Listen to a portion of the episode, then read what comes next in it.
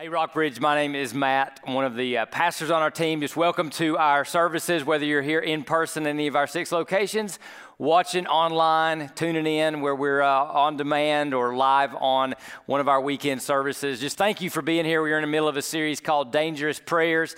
And as we're moving toward the uh, week of the 4th of July and the celebration that ensues there around July 4th, this week, the dangerous prayer we're going to talk about is just this one God, would you bless America? Now, we've probably all said that, heard that at the end of somebody's speech. Some politician, somebody said that. Hey, just God bless America. So there's kind of like where this is trite and, and it's heard, and, and we're not really sure what that would mean. And so we're going to go on a journey today, and we're going to all need to lean in and, and love God with our minds and ask God to help us in His Word. But when God really uniquely chooses to bless, what does that mean? And we're going to turn to His Word to try to figure that out. So, God bless America is our dangerous prayer prayer. You may have a notion of what you think that might mean, but let's suspend that for just a minute and subordinate and surrender that of what you think that might mean to what Scripture says. But before we go just diving into Scripture, let's recognize two things. And let's recognize first that, hey, God has uniquely, providentially blessed the United States of America in some amazing and some amazing, incredible ways. From our founding to the resources that we enjoy here to our ideals, our freedoms, and this notion that we're progressing toward what Abraham Abraham Lincoln called a more perfect union. But if we zero in on what God says we should seek and pray for and why we should seek and pray for that in regards to uh, our countries that we live in all over the world, we, we, we zero in on 1 Timothy. That comes to mind, where we're told, first of all, then I urge that petitions, prayers, intercessions, and thanksgivings be made for everyone and then he, Paul zeroes in on for kings and for all those in authority. And, and he doesn't make any political commentary. He just says, hey, God has established authority, and so we pray for the governments that God has put in place. And then he gives us a why, why we should pray this and, and why God's blessings would go into this, so that we might lead a tranquil and quiet life in all godliness and dignity, so we may pursue a God centered life. This is good, it pleases God our Savior. And now he goes to like God's ultimate goal in this time in the history of the world because God wants everyone to be saved and come to the knowledge of the truth. So basically, he's saying we pray for government, we pray for our country so we can lead a certain type of life and that we can live sent and see people come to the knowledge of Christ as Savior. So here we might say, hey, government, kings, those in authority, what's going on in our nation, all of those things are important, but what is ultimate right now in history is for people to know Christ in a way that is saving, in a way that helps them cross over from death to life and go into eternity.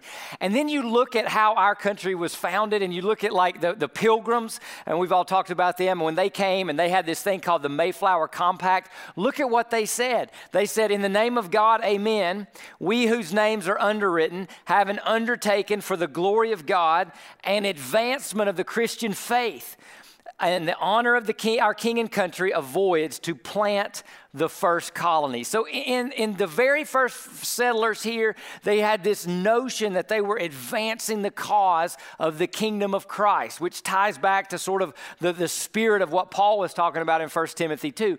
And, and, and then President Eisenhower, when we, he, we put into our national motto, the, the motto, In God We Trust, listen to what he said as he's reflecting on our nation. He says, We're reaffirming the transcendence of religious faith in America's heritage and her future. In this way, we shall constantly strengthen those spiritual weapons, which forever will be our country's most powerful resource in peace and war. Throughout its history, America's greatness has been based upon a spiritual quality. So we can't deny that there are some spiritual Christian, Judeo Christian underpinnings to America and to some of the ideals that shapes that we find ourselves, that we find in our, in our Bill of Rights, in our Constitution, in our Declaration of Independence. And, and so that's important for us to see that in those ways, God has blessed us, that we're in a country like we're in. We enjoy the freedoms, the liberties that we enjoy. We have the possibility to worship and all of those things. So God has blessed America.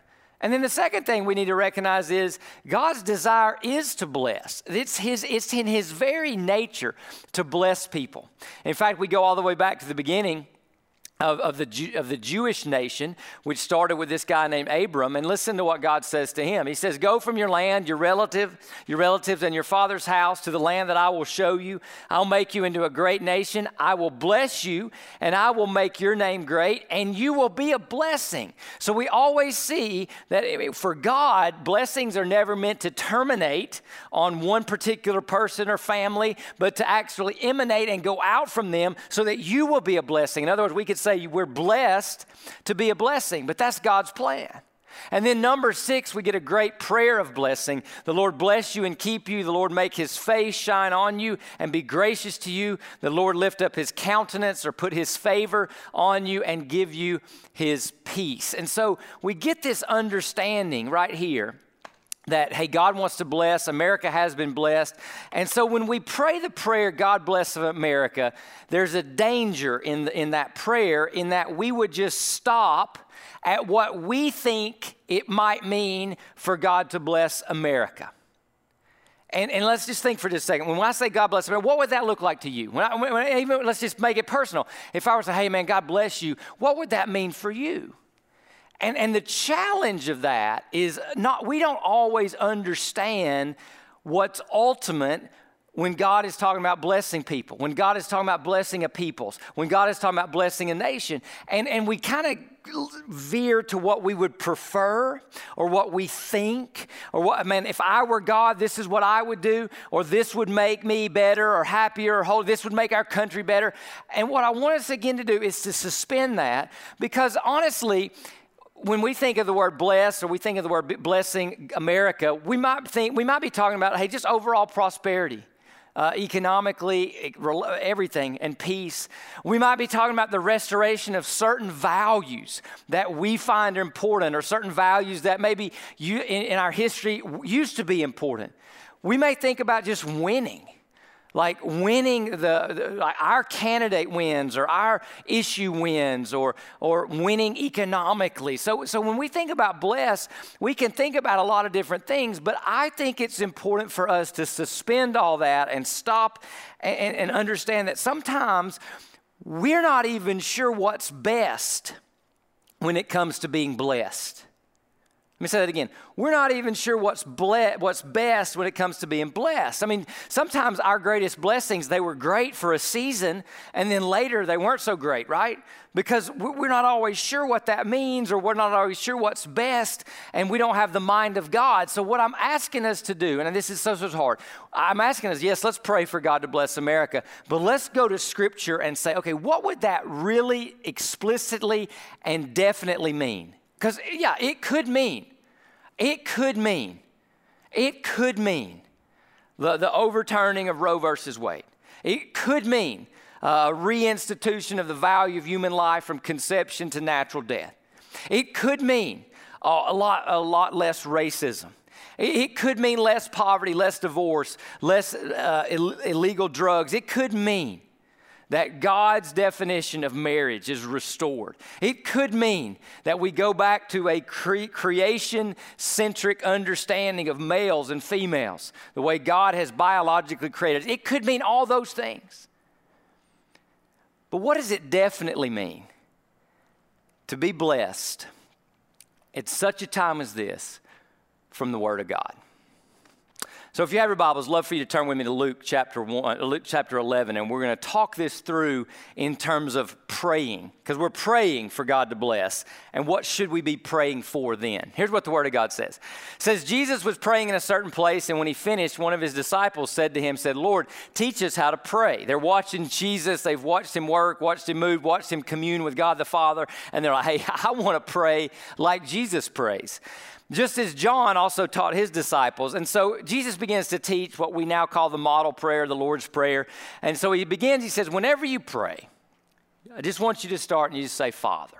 Father. So, we're going to get a couple of lessons here that will build us up and help us have a, maybe a new perspective on prayer and what it means to seek God's blessings upon ourselves and upon our country through prayer. The first lesson is this humility is needed to pray. Humility is needed to pray. First, we pray as a child goes to a father. And we have to always pray and understand that, hey, as much as we think we know best, Father, especially our Heavenly Father, who paid the price of His Son's life so that we could call Him Father, that our Father knows what's best. And because He didn't withhold His Son for us, He will give us what's best, right? So, Father, we have to recognize and have humility. And then He says, teach us how to pray. So, humility is in part this acknowledgement that we need to connect with God pr- in prayer and we're dependent upon Him. So, we have to fight against self righteousness and self sufficiency. Self righteousness, which is where we think we're okay, or we think we're better than, or we think we know what it would mean to be blessed. Or, or we think we know what God ought to do in 2021 or 2022 or what He should have done in 2020. So we got to fight against that. And we got to fight against self sufficiency, which would cause us not to pray or not to pray passionately or not to pray consistently. And then when, once we get to this point, we go to God and we're going to let God be God. We, we don't go to God to impose our will we go to God to surrender our will to a good, perfect Father who knows what's best and who still loves to bless. All right, so we're going to let God be God. And then Jesus continues and he says to them, Whenever you pray, say, Father, your name be honored. Or, or some of you remember, hallowed be your name. God, let your name be set apart, which is what holy means.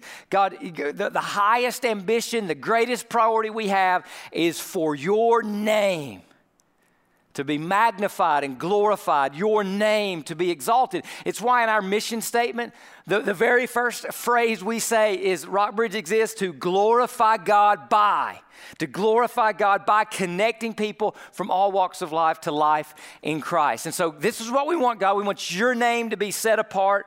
We want your kingdom to come. And we, we as Christians have to recognize that our true and ultimate citizenship is in the kingdom of Christ, and that trumps being citizens of the nation of America. And so, your kingdom come. This is high stuff. This is big stuff. This is transcendent stuff. And then he goes small. I mean, we're up here, let's let God's name be magnified, God's name be exalted and glorified. God's kingdom would come. But, God, we've got daily needs. So, this is ultimate the honoring of the name of God, the coming of the kingdom of God. And, and, and this is important now, though. But hey, God, give us each day our daily bread and forgive us our sins, for we ourselves also forgive everyone in debt to us, and do not bring us into temptation.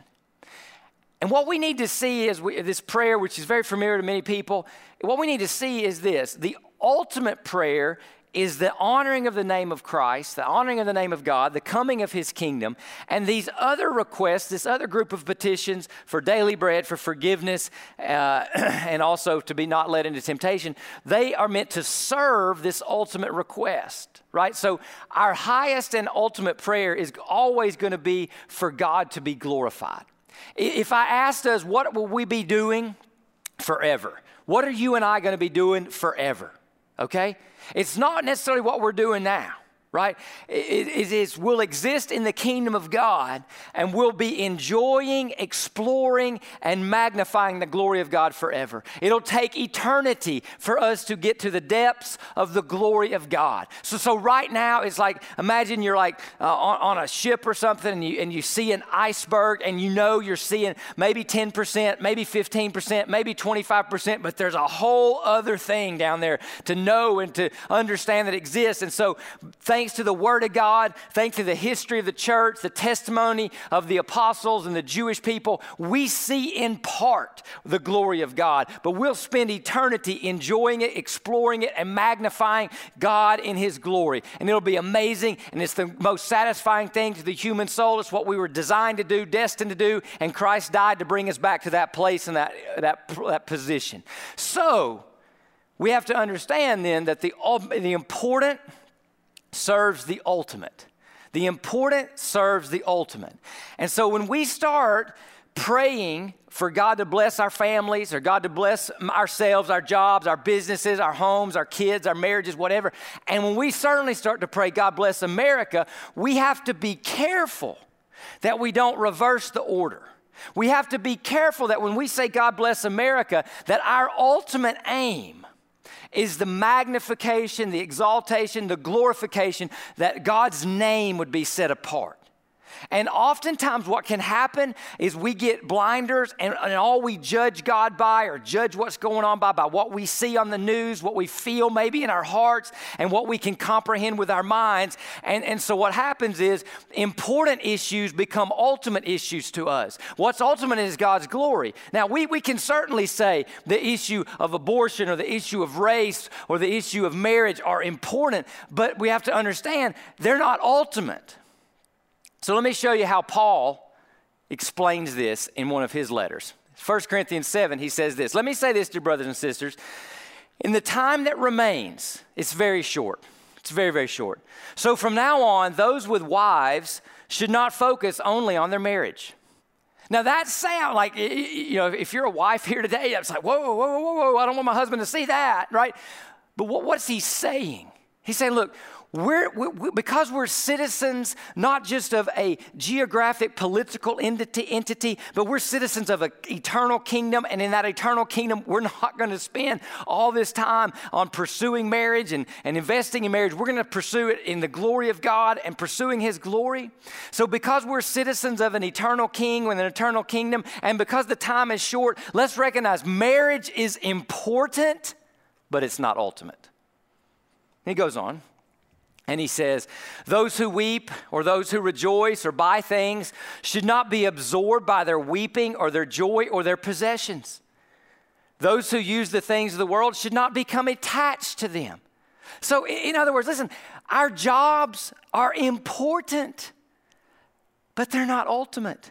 Our setbacks, when we weep and we mourn, when we go through challenges, when we experience sadness, it's important but it's not ultimate when viewed in the lens and through the lens of what's ultimate is the hallowing of the name of God. And he says again, so those who use the things of the world should not become attached to them, for this world as we know it will soon pass away. So it, we can look at this and we can say, listen, the things that are happening, the things that bother us as Christian Americans, the things that concern us as Christians in this nation, listen, those things are important. But this world, and that includes America, this world as we know it will soon pass away. So we don't need to get uh, just unglued. We don't need to get overly anxious or burdened about these things that are important because the history is moving beyond the important to the ultimate. Now, yeah, yeah, yeah. The, the important is going to serve the ultimate, but let's not make the important what's ultimate. Let's remember the primary and ultimate priority is our Father, hallowed be your name, your kingdom come, your will be done. Now, because this is challenging, and I get that, because I, I, know, I mean, there's some passionate people in the church about what's going on in our nation. Uh, I understand that, right? There, there, there, there's people, you know, some people are concerned about issue X and some by issue Y, and some people, I just don't know where things are going. Listen, I know where things are going. They're going to the glorification of God the Father, God the Son, and God the Spirit, because He's told us that. How that works and how that happens, I just have to trust Him as a Father, a good Father. So let's understand this and see scripturally, maybe through a different paradigm of how God works in such a time as this in this temporary world. So I'm going to give you two examples. The first is Daniel. First in the book of Daniel. In Daniel chapter 3, there's an order given to, uh, for, for the Jewish people, all the people, to fall down and worship a statue that was made to the king. And at this time in Babylon, there's a whole group of people from all over the empire gathered together, and they speak multiple languages, and they've come around, and there's this kind of a worship service or worship edict, if you will, given to fall down and worship a statue of the king. So he's talking to three Jewish men, and he says, Hey, if you don't worship it, you're going to be thrown into a furnace of blazing fire. And who is the God who can rescue you from my power? So we, we have a hostile government. We have a dictator who is all about himself. We have a battle for worship going on. And these three Jewish men, Shadrach, Meshach, and Abednego, reply to the king. They say, Nebuchadnezzar, we don't need to give you an answer to this question. If the God we serve exists, then he can rescue us from the furnace of blazing fire, and he can rescue us from the power of you, the king. In other words, king, you wouldn't be here if it weren't for God. But they say, even if he does not rescue us, we want you as king to know that we will not serve your gods or worship the gold statue you set up. We're not going to do it. We're going to stand firm in our convictions. Now, now, we've got some important things going on. We've got the lives of three people at stake here, but we've got something ultimate also, which is the worship of the name of Yahweh, the covenant keeping God of the Jewish people that we now know sent his only begotten Son so that whoever believed in him wouldn't perish but have eternal life. And so what happens is these three men were thrown into the blazing fire. And the king is watching and he jumps up in alarm because he sees what's going on inside the fire. He says, Didn't we throw three men bound into the fire? And his advisors say, Yes, Your Majesty. And he explained, Look, I see four men. And they're not tied and they're walking around in the fire unharmed. And the fourth looks like a son of the gods. And in theological terms, we call this a theophany, which is an appearance of the Son of God, Jesus, in the Old Testament. And look what happens. Nebuchadnezzar, who previously said, Your God can't control me, and your God uh, has no power over me. Now, this same Nebuchadnezzar is saying, Praise to the God of Shadrach, Meshach, and Abednego. He sent his angel and rescued his servants who trusted in him. They violated the king's command, risked their lives rather than serve or worship any God except their own God. Therefore, I issue a decree now that any people, any nation or language who says anything offensive against this God, Shadrach, Meshach, and Abednego's God, will be torn from limb to limb and his house made a garbage dump, for there is no other God who is able to deliver like this. Now, here's what I see. Here's just my observations, because remember what's ultimate. I see there's hostility towards God's people, which we might pray against and think that God blessing his people would be the removal of this hostility. But God's aiming for something bigger, something more ultimate than that. I see the courage and obedience of God's people, exemplified by Shadrach, Meshach, and Abednego and I see the glory of God received. In fact, one biblical commentator says this is the first time since the Tower of Babel when a collection of tribes and people groups were together, speaking different languages, and the first time they heard, together as one, the name of God lifted up and exalted. Hallowed be your name. So, in the midst of junk, in the midst of evil and hostility, the ultimate was still achievable. That gives me hope. And that takes me beyond maybe my finite understanding of what it might mean for God to bless America. Second example goes to the book of Acts. We call this the day of Pentecost. So all the believers are together. Suddenly, this is the Holy Spirit coming upon them. A sound like that of a violent rushing wind came from heaven. It filled the whole house where they were staying. And they saw tongues like flames of fire that separated and rested on each one of them. And then they were all filled with the Holy Spirit. They began to speak in different tongues as the Spirit enabled them. Now, look at what was going on at the same time. It's very similar to what was going on in terms of the gathering of people, eh, what was going on in Daniel chapter 3. So there's Jews staying in Jerusalem, devout people from every nation under heaven. And when this sound occurred, a crowd came together and was confused because each one heard them speaking in its own language and they preach, and here's one of part of their message let all the house of Israel know with certainty that God has made this Jesus, whom you crucified, both Lord and Messiah. There's the name of Jesus being proclaimed. When they heard this, they were pierced to the heart and said to Peter and the rest of the apostles, Brothers, what should we do? And Peter replies, He said, Repent and be baptized, each of you, in the name of Jesus Christ for the forgiveness of sins, and you will receive the gift of the Holy Spirit. So, so let's just make some observations. We have the courage and obedience of God's people. A few weeks before, their leader was crucified. And there's hostility, right? And uncertainty and difficulty that the church in the first century faces. They faced a hostile government. They faced hostility from the Jewish leadership. They faced an uncertain environment.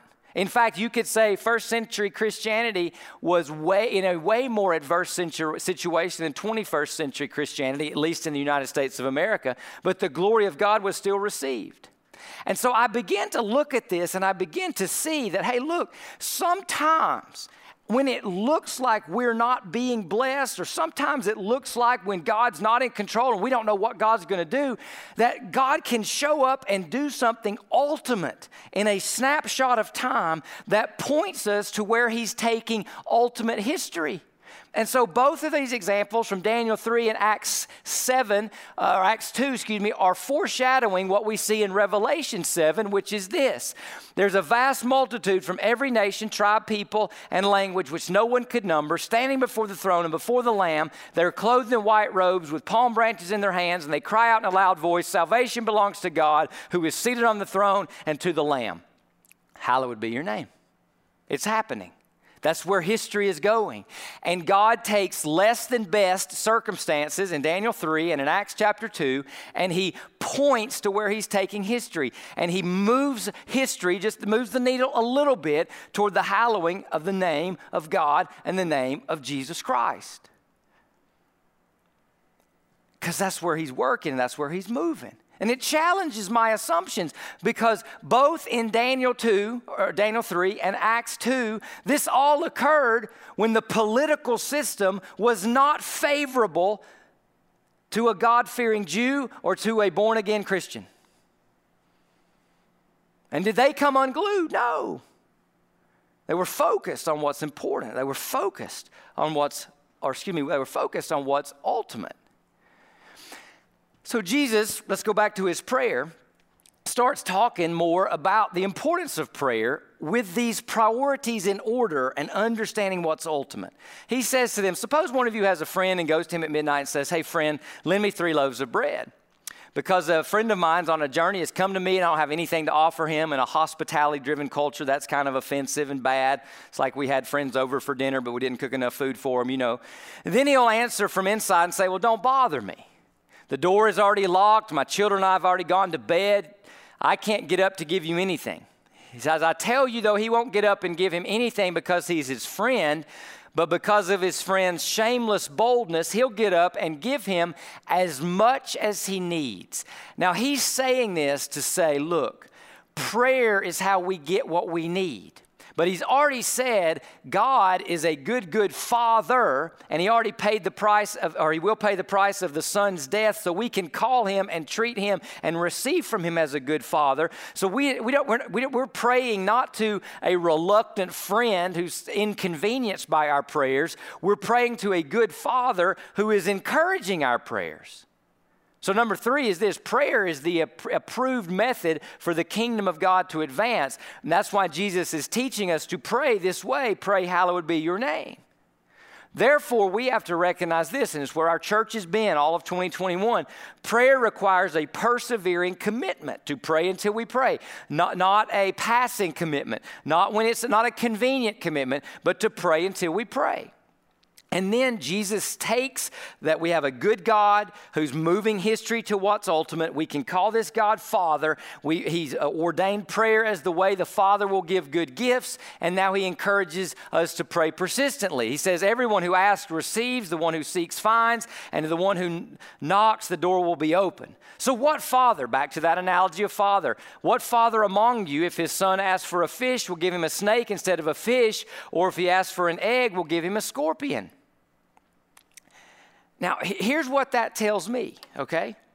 That tells me even when God answers no, or not yet, or not now, we do not need to assume that He is giving us a snake or a scorpion. We have to trust that He is still operating as a good Father who is moving history to the magnification and glorification of his Son, the magnification and glorification of his name. And he's inviting us to participate in that movement through our persistent prayers. that are aimed at His glory. So, that encouragement tells me, number four, that prayer should always aim first and foremost at what is ultimate. We pray about what's important. We pray, God, we would like to see this change now. We need this movement in our, our, country. We need this resolved. God, we pray for the unborn. God, we pray and we work and we labor against racism. God, we're bothered by extreme poverty and how it affects young people. God, God, we just cannot stand to see you know, the values that we see in your word not honored in our culture, not honored in our society. But God, but God, I, I, I don't have your mind and I don't have your view of things. And I recognize this world that I'm in, this country that I'm in is passing away. But what will come, what will remain, and what's penultimate is your glory. So, God, I put all these things at your feet. I put all these things in front of your throne. I'm here because the blood of your Son, and my heart is for your glory. So, if that's where we are, and just like in Daniel 3 and Acts 2, we're like, okay, God, I don't know how you can do this. I don't know how you can work in this because it's hostile. It's hard to be a believer. It's harder to be a Christian. It's hard to be bold. It's hard to speak out. But God, we want the name of Jesus known. We want the name of Jesus magnified. So when we, play, when we pray, God bless America, where can we be definite, specific, bold, and persistent in our prayers? That's where he goes in verse 13. Almost out of the blue. I mean, he's been praying, we've been talking about, you know, daily bread, forgiveness of sins. We've been talking about lead me not into temptation, keep asking, keep knocking, keep seeking, right? And God's a good father. He's not going to give you a scorpion or a snake. And now he goes, then, if you then who are evil know how to give good gifts to your children, how much more will the Father give the Holy Spirit to those who ask him? And so, when we're praying for God to bless our church, our marriages, our families, and certainly when we're praying, God bless America. The one prayer I know without a shadow of a doubt God wants to answer, and I hope and pray that God will use this message today to move us to pray for what He's promised to answer, is this God, would you send your spirit upon your church? And that church, that includes us. Would you send your spirit upon the church? Because listen, listen, listen, listen. We need deep working in our heart to grasp the glory of Jesus. We can't legislate the glory of Jesus. We can't elect it, but the Spirit brings it. And the Spirit empowers and enables us to live in a way that makes Jesus attractive, glorious, and glamorous. And so I think the greatest thing we could do and understanding we could have, and we say, God bless America, is say, God, would you spend, send your spirit upon your church? Because the greatest blessing God can give is Himself. Is Himself. Is Himself. So, back in 1876, a famous preacher known, known as Dwight Moody, got like thousands and thousands, tens and thousands of people gathered together in New York City for a kind of a crusade or revival ish rally. And before it starts, he, or the first night, he shares this message. And I think this message is right in line with where we need to be as the people of God for such a time as this. Here's what he says he says, if we are to have the Word of God in the city of New York, we must give God all the glory because that's what's ultimate. The people are saying, surely there's going to be a great work now. There's such a great choir and congregation and so many ministries. And Moody goes, but it's not by might or power, but by God's Spirit. And we have got to get our eyes off all of these things and there will, or, or there will be no work and no blessing until this is done. He says, We do not come with any new gospel. It's the old gospel, the old story. Christ buried, crucified in our place instead of us. Christ raised, resurrected, reigning and ruling and inviting us. So we want the old power, the power of the Holy Spirit. And if it is anything less than that, it will all come to naught. It'll all come to naught. There are some things that make me tremble, as if the work will all come to naught, because there's so much man worship, so much pedestal, putting people on a pedestal or so much, hey, look what God can do, or oh, maybe God, maybe our hope is in this person or in that, that person. And Moody says, no, no, no, no, no. We've got to get rid of the man worship before it will be a deep work. We've got to sink self. If only we can get I down in the dust and get outside our dignity and get self out of the way and say, Here, Lord, use me if you can, and if not, use somebody else. So let us look at the cross with Christ in full view, and then we will have people coming into the kingdom of God. This is ultimate. And the greatest blessing God could give the country that I love is that He would send His Spirit afresh and anew upon me and upon you and upon the people of Rockbridge and the thousands and thousands of churches that would dare to be humble enough, to be obedient enough, to be abandoned enough, to keep asking, to keep seeking, to keep knocking. God, we need you to bless America, but maybe not in the way we're tempted to envision. But we want you to bless America in the way your word promises by the sending of your spirit upon your people so that the name of your Son may be set apart as holy. And so let's unite as we pray, Hallowed be your name, your will be done, your kingdom come. And let's unite as the people of God and say, God bless America. God, send your spirit upon your church. Let me pray with us. God, I thank you for this time together. And uh, Lord, First, I just want to pray um, right now that any of us that have put our preferences ahead of your revealed principles and purposes, that you would forgive us. God, that any of us that might have tempted to be presumptuous in our prayers and assumptions, you would forgive us and humble us. And God, we just want to come humbly before you as people who love the United States of America uh, God has people who, but our highest calling is to be your sons and daughters, call you Father, and aim for your glory. So, God, in this place that you've push, put us providentially and sovereignly, we want to stand in a gap today. But not just today. We want to stand in the gap and pray and ask you to bless this country. And God, we don't always know what that means because we see in your word where you blessed people in suffering, where you blessed people under very, very extreme, harsh governments, where you blessed people, God, who, who days before were huddled up in fear and then days later were bold in proclamation. But you blessed by sending yourself and by magnifying your name. And so, God, that's what we mean when we say, God bless America and when we make ourselves available as empty vessels for your spirit to fill and your spirit to use.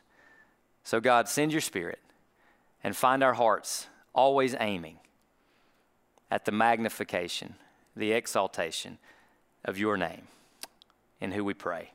In the name of the Father, the Son, and the Holy Spirit. Amen.